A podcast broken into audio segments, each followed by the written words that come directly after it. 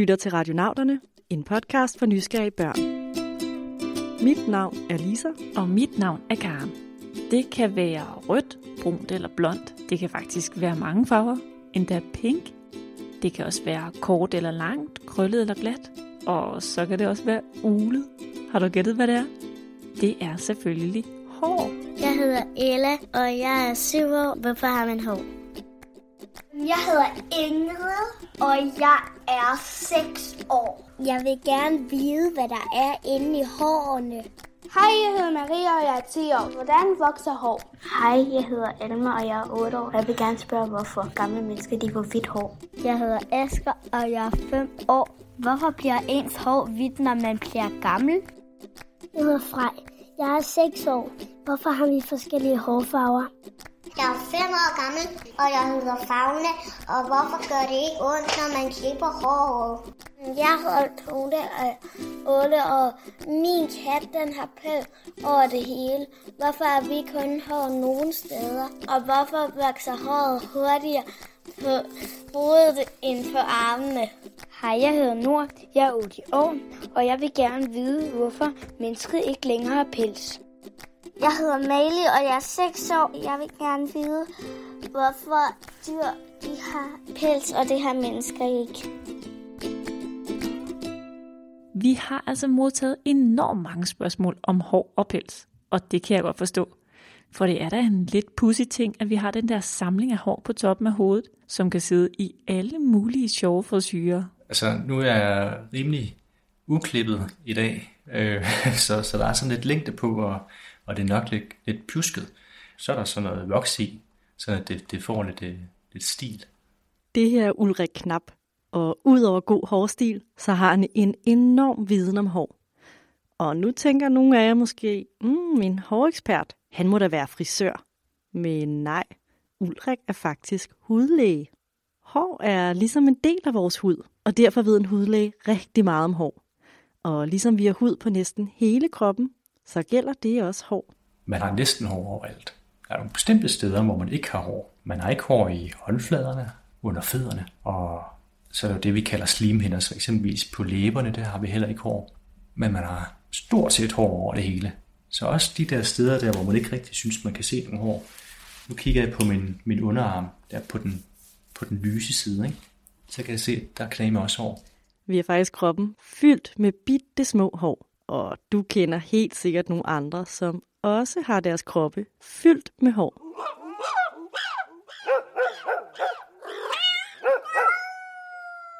Ja da, dyrene har i hvert fald masser af hår, og det er jo det, vi kalder pels.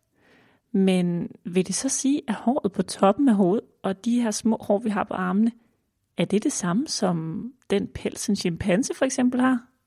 Mm, ja, på en måde. For vi mennesker er nemlig også pattedyr. Mennesker, vi er jo pattedyr. Og, øh, og pattedyr, de har hår på, på kroppen. I modsætning til, til padder, så eksempelvis en skildpadde, den har ikke nogen hår. Men, men pattedyr, som, som mennesker er, og bjørne og hunde, vi har hår. Jeg synes, det er mystisk, at aber de har pels, og det har mennesker ikke. Men da mennesker tabte pelsen, behøvede de at have hår på hovedet, fordi de mest øh, beskyttede dyr har ikke mistet pelset. Jeg tror, at hår er til pynt, og pels er til at holde varmen med. Selvom vi jo er pattedyr og har hår på kroppen, så har Malin, Nord og Tone altså helt ret i, at der er nu engang stor forskel på dyrenes tykkepels og på vores hår. Så hvordan kan det egentlig være, at vi ikke har den der tykke pels som de andre pattedyr? Jamen altså, mennesker de har nok ikke pels længere, og, og det, det har de ikke, fordi vi simpelthen har mistet vores evne til at danne pels, men altså stadigvæk bevaret håret på hovedet og, og har haft sådan lidt, lidt semipels på armene. Og præcis, hvorfor mennesket har mistet evnen til at få den her tykke pels, det ved man faktisk ikke. Det er nemlig noget, der skete for over en million år siden, mens vi udviklede os fra aber til mennesker. Nogle forskere mener, at vi smed pelsen, da vi begyndte at jage på to ben. For når frokosten ikke bare bliver serveret på tallerkenen, men man skal ud og fange den, så er det altså rigtig smart både at kunne løbe stærkt og at kunne løbe i lang tid. Karen, du har haft en hund, ikke? Mm. Kan du huske, hvad den gjorde, når den havde løbet på en varm dag? Mm, ja, det kan jeg. Altså, den lagde sig ned, og så stak den tunge ud, og så sagde den sådan, hmm, Nemlig. Mange dyr stikker tungen ud af munden for at komme af med varmen. Det er den måde, de sveder på. Men fordi vi mennesker har smidt den tykke pels, så kan vi svede gennem huden. Så på den måde kan vi komme af med varmen, mens vi løber. Og så behøver vi jo ikke stoppe op, men kan løbe og løbe og løbe og løbe. Så når dyret, vi jager, stopper op for at stikke tungen ud, slår vi til, og så er frokosten altså hjemme. Mm. ja, det kan jeg godt se, det er ret smart. Men hvis det er så smart med mindre pels, hvorfor har vi måske så stadig alle de der små hår tilbage på armene og benene? Der er det nok mest et, et levn for gammel tid, altså den gang, hvor vi havde pels. I kender nok det der med, når man får gåsehud, så rejser hårene sig på kroppen. Og det, det har sådan en vis isolerende funktion, øh, altså at man, man bedre kan holde på varmen. Men det har ikke så stor en betydning længere for os mennesker, fordi i dag der tager vi jo bare tøj på, og, eller går indenfor. Og det der med at holde varmen er måske også en af forklaringerne på, hvorfor mennesker ikke har en tyk pels længere. For for cirka en million år siden, der fandt vores forfædre ud af at lave bål til at holde varmen, så vi ikke længere havde brug for den varme pels. Og nu til dag, så tager vi jo bare tøj på, hvis vi fryser. Men lidt pelsagtigt har vi da beholdt, for vi har jo stadig noget ret tykt og langt hår, nemlig det på toppen af hovedet. Men udover det, så har vi jo også hår andre steder i hovedet. For eksempel har vi øjenbryn og øjenvippehår. Men de kan da ikke varme så meget. Kan de det? I dag, når man sådan kigger på, på mennesket, hvorfor vi har hår, så kan det være sådan noget som øh, håret på hovedet. Det beskytter jo mod sollys, som hos nogen kan give hudkræft.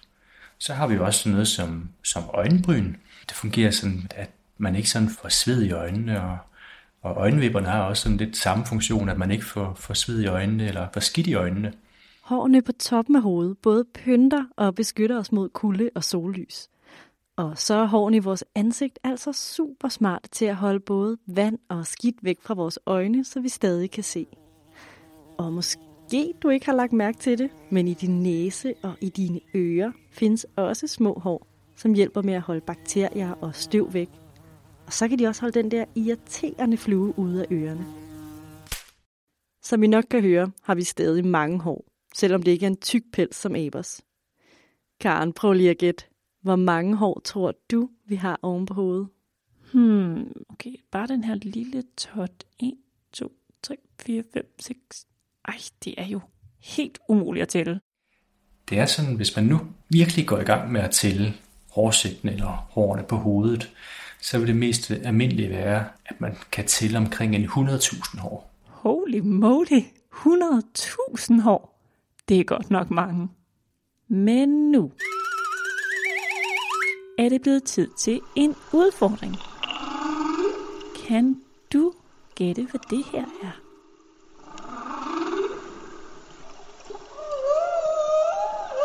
Den her gang vil jeg ikke sige så meget andet, end at øh, vi afslører svaret sidst i programmet. Så vi ved altså nu, at vi har hår på næsten hele kroppen, ligesom de andre pattedyr, selvom vores hår over tid er blevet helt tynde og fine. Men hvad består hår egentlig af? Det er faktisk et sjovt spørgsmål, det der med, hvad, hvad hår er for noget. Vi kan jo faktisk prøve lige at undersøge det en gang. Nu sidder jeg med, med et hår her, og så når jeg kigger på det her hår her, så kan jeg se, at det rent faktisk består af to dele. Der er både det helt nede i bunden af håret. Der kan man se, der sidder en lille hårrod. Og det er sådan en lille gul klat nærmest. Og så resten af håret, det er sådan den der lange del af selve hårskaftet. Og det er, sådan, det er de to ting, et, et hår det består af. Altså en hårrod, som ligger under huden, og så et hårskaft, som ligger ovenover huden. Så hvis du også plukker et af dine hår, kan du se de to dele her. Og hvis nu du har et mikroskop og zoomer helt ind, så vil du kunne se, at selve hårskaftet faktisk består af flere dele. Altså et hår, når man kigger på det under mikroskop, det ser pudsigt ud. Og det er særligt det, når man skærer det igennem, så kan man se sådan både en kerne, der ligger inde i inde i selve håret, og så nogle, nogle sådan lag, der ligger omkring håret. Så der er altså noget derinde i håret, som Ingrid jo også spurgte til. Ja, det er der. Og det er faktisk det, der gør håret ret sejt. For håret er bygget af nogle lange tråde, der hedder keratin, som er flettet sammen på en helt speciel måde. Du kan forestille dig håret som et reb, der består af mange små stykker reb, der er snoet og flettet sammen. Og hver af disse små stykker reb består af endnu mindre tråde, der er snoet og flettet sammen, og så videre. På den måde får man altså et virkelig stærkt hår, som kan bøjes, men helt uden at knække. Sejt. Men altså, rebet, det er der jo nogen, der har flettet. Det vokser ikke sammen med sig selv. Men det gør hår til gengæld. Det vokser bare derud af. Direkte ud af vores hovedbund. Hår det er jo faktisk et lille organ i sig selv. I ved, organer det er jo sådan noget ligesom hjertet og leveren og nyrene er et organ. Så er håret faktisk også en, en, en slags organ, eller i hvert fald hårroden. Fordi hårroden det er faktisk den eneste del af håret, der er levende. Så det er dernede, håret det vokser. Hvad, hvad siger I til for at komme en tur til der, hvor det hele sker? Arbejde, arbejde. Arbejde, arbejde. Arbejde, arbejde. Vores hovedbund er fyldt med bitte små huller, der hedder hårsække. Og i bunden af hver hårsæk finder vi en hårrod. Og den er ikke fyldt med hår, men med små celler, der bygger på et hår. Arbejde, arbejde. Og alt, hvad cellerne skal gøre, er at dele sig. Og dele sig. Og dele sig. Og efterhånden bliver der altså fyldt godt op nede i hårroden. Ih, hvor du altså fylder. Ud med dig. Ud. Langsomt bliver de gamle celler skubbet ud af hårsækken, nedefra og op. På vejen ud af hårsækken, op mod lyset, dør cellerne. Og når det sker, så fletter de sig sammen til nogle lange, stærke tråde. Keratinen, som jo er det, vores hår er bygget af. Og de travle hårbyggere arbejder dag og nat. Arbejde, arbejde. Arbejde, arbejde. Jo flere celler der kommer,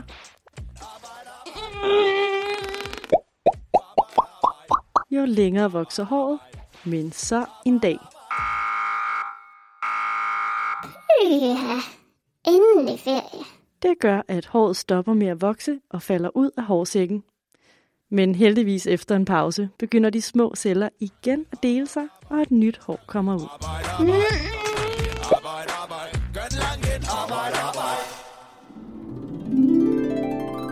Tænk, at der er fyldt med små celler, der deler sig og skubber hinanden ud, så dit hår vokser.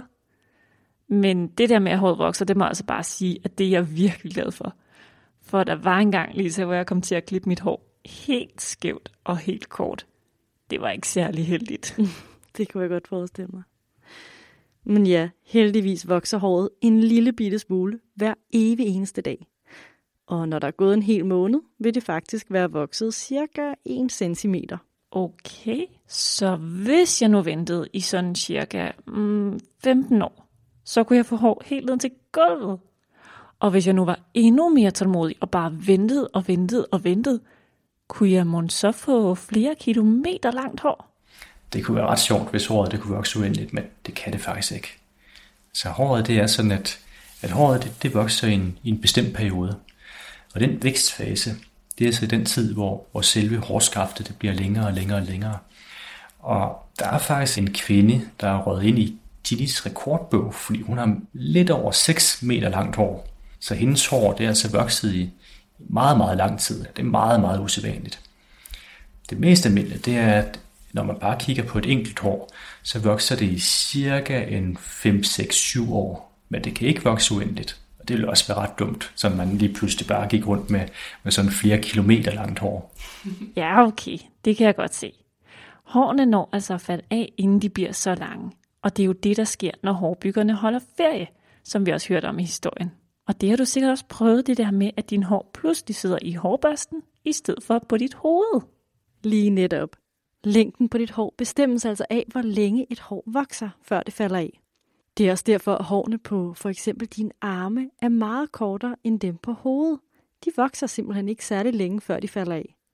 Og så er det altså også grund til, at nogle mennesker kan få meget langt hår, mens andre ikke kan få helt lige så langt hår.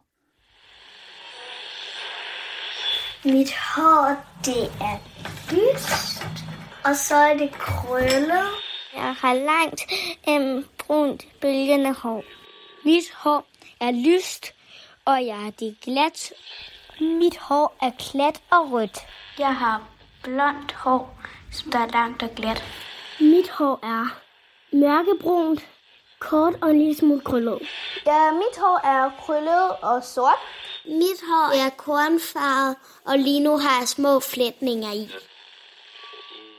Ja, vi har alle sammen forskellige hårfarver, og også forskellige slags hår. Krøllet, glat eller et sted derimellem. Og nu ved vi altså, at håret vokser ved, at cellerne bliver skubbet ud af hårroden. Men hvordan får håret så sin farve og sin form? Det der med, at man har forskellige hårfarver, det, øh, det skyldes simpelthen, at på den der hårrode der, så ligger der omkring hårroden nogle celler, der danner pigment. Og pigment, det er farve. Der er noget øh, pigment, der er sådan helt kulsort. Og så er der noget andet pigment, som er lidt mere over i det rødlige, i den rødlige nuance. Hvis man så blander de to farver der, så, så får man faktisk nogle forskellige farver øh, hår. Så hvis man nu kigger på en, der er sådan helt, helt sort håret, så vil det primært være det mørke pigment, der, der bliver indbygget i selve hårskaftet. Hvis man så derimod er helt lyshåret, jamen så er det faktisk fordi, at man ikke rigtig får spyttet noget pigment ind i, i hårskaftet. Så det er simpelthen det, er det, der gør forskellen på, hvorfor der er nogen, der er helt sorthåret, og der er nogen, der er lyshåret, og nogen er rødhåret, og så er der også dem, der er sådan lidt midt imellem, altså eksempelvis øh, leverpostejsfarvet. Og selv i dit eget hår kan der være forskel mellem hårene.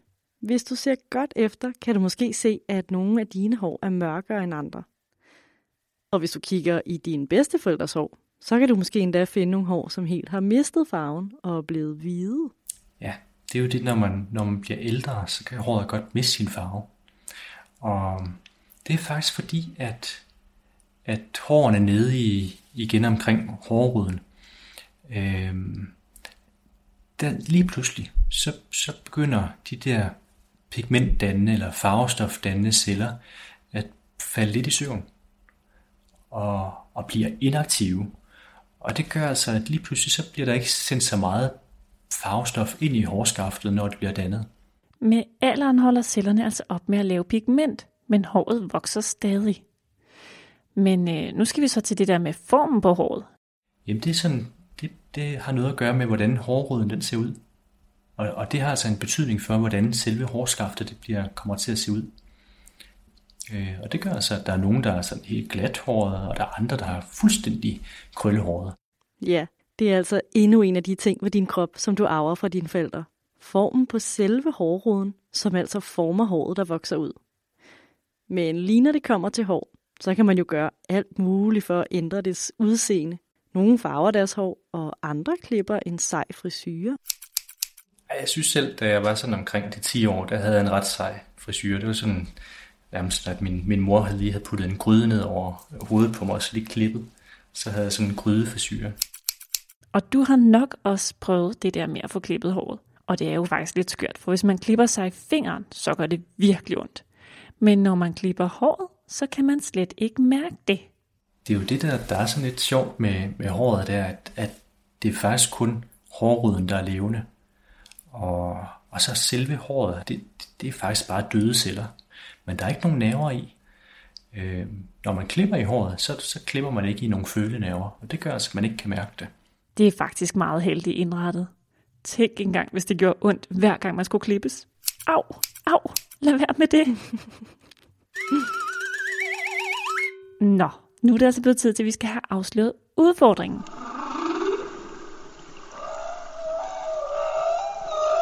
Havde du gættet, hvad det var? Det var lidt svært. Det er nemlig lyden af en pukkelval. Og valer, de er jo også pattedyr, men har ligesom os mennesker smidt den tykke pels over tid. Men lige præcis pukkelvalen har beholdt lidt af den. Den har nemlig sådan nogle sjove knopper på hele kroppen, som faktisk er gamle hårsække med hår i. Mm, det er altså ret sjovt. For ellers er valerne jo fuldstændig hårløse. Og grunden til, at de har smidt pelsen, det er nok for at kunne klare sig godt i vandet. For man svømmer altså bare lidt hurtigere, når man ikke har hår over det hele. Men jeg er nu altså meget glad for mine hår. Specielt dem i ørerne, der holder fluerne væk. Også mig.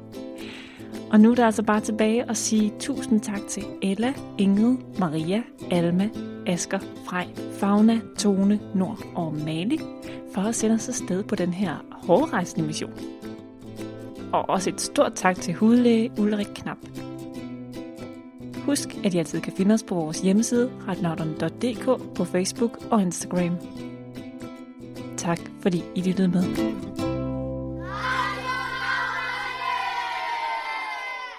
Radionauterne er produceret af Karen Bryl Birkegaard og Lisa Bay med støtte fra Novo Nordisk Fonden.